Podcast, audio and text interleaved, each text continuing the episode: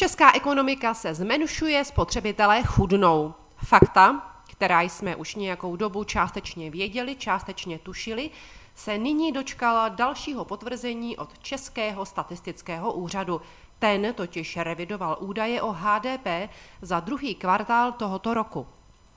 Původně statistici hlásili, že česká ekonomika mezikvartálně rostla o jednu desetinu procenta a meziročně klesala o čtyři desetiny procenta. Nyní nově po revizi hlásí, že ekonomika mezikvartálně jenom stagnovala na nule a meziročně padala o 6 desetin procenta. Cítíte, že to není velký rozdíl, že? Ale současně také možná cítíte ten emocionální náboj mezi výrazy malý mezikvartální růst a stagnace. Je pravděpodobné, že většina dalších komentářů se zasekne právě na těchto pojmech, přitom jsou skoro irrelevantní. To, zda ekonomika roste o desetinu procenta nebo zda stagnuje, nikdo z nás na vlastní kůži nedokáže pocítit. Nehledě na to, že část takto vyprodukovaného HDP jde i na konto jevům, které by bylo lepší se nechlubit. Pokud totiž čtete jen agenturní zprávy, nedozvíte se mnoho o vnitřní anatomii těchto posledních údajů o HDP. Ale pokud víte, kde hledat a proklikáte se detailními informacemi, které zveřejňuje statistický úřad, dostane se až na informaci, že výdaje na konečnou spotřebu vládních institucí mezi čtvrtletně vzrostly o 3 desetiny procenta a meziročně o 3,3 desetiny procenta. A teprve až tady se dostáváme na skutečnou podstatu. Onu mezikvartální stagnaci ekonomiky totiž statisticky zachránil růst spotřeby vládních institucí. Jinými slovy, kdyby vláda nezvyšovala výdaje peněz do ekonomiky, statisticky by došlo i mezikvartálně k poklesu HDP. To vypadá jako dobrá zpráva, ne? Vláda svými rostoucími výdaji zachránila alespoň stagnaci. Jenomže pravda je úplně jinde. Hrubý domácí produkt je totiž do značné míry jakési house numero, které rozhodně nelze pokládat za totéž jako vyjádření životní úrovně.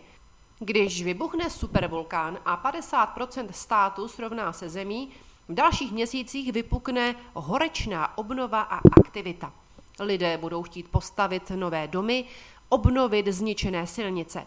Všichni chápeme, že taková přírodní pohroma znamená drastický propad celé ekonomiky. Ale představte si, že statistici klidně vykáží ohromný růst HDP, protože jakákoliv obnova se statisticky zachytí jako zběsilá investiční aktivita. A s výdají státu je to velmi podobné jako s výbuchem sopky. Čím víc stát vydá do ekonomiky, tím víc si z ní musí brát, aby měl co přerozdělovat když chce stát zvýšit výdaje do ekonomiky, musí z logiky věci vzít peníze tam, kde vznikají a kde je firmy umí rozmnožovat. A následně je přesune někam, kde peníze a hodnoty vytvářet neumí, ale kde je stát chce mít. Jedno, zda za ně nakoupí kondomy, které zdarma rozdává na duhovém průvodu v Praze, a nebo zadotuje reklamní kampaň na ESG. V obou případech platí, že výkon ekonomiky se snižuje, Statistici ovšem navýší HDP o hodnotu kondomů či o hodnotu sochy a vykáží růst. Co se už neříká je to, že kdyby stát toto přerozdělení neprovedl, soukromému sektoru by zbylo víc na daních, tedy by bylo dosaženo vyšší produkce hodnot. Deficit státního rozpočtu je jako výbuch sopky v tom smyslu, že vlastně skutečnou tvorbu hodnot snižuje proti situaci, kdyby se výdaje státu neodehrály, byť statisticky je to vykazováno obráceně. Finanční trhy ovšem lze ošulit jenom po určitou dobu a do jisté míry. A proto, když včera přišla zpráva, že italský deficit státního rozpočtu je vyšší, než se čekalo, Euro k dolaru v reakci na to okamžitě oslabilo. A stejně tak výnosy desetiletých italských dluhopisů prudce vzrostly na 4,96%, tedy nejvíc za zhruba 10 posledních let. Nejen, že to svědčí v duchu už řečeného o zhoršování výkonu italské ekonomiky. Nejen, že je to negativní pro euro, ale také to naplňuje mnou už několikrát vyslovený předpoklad, že v eurozóně je vysoké riziko návratu dluhových problémů.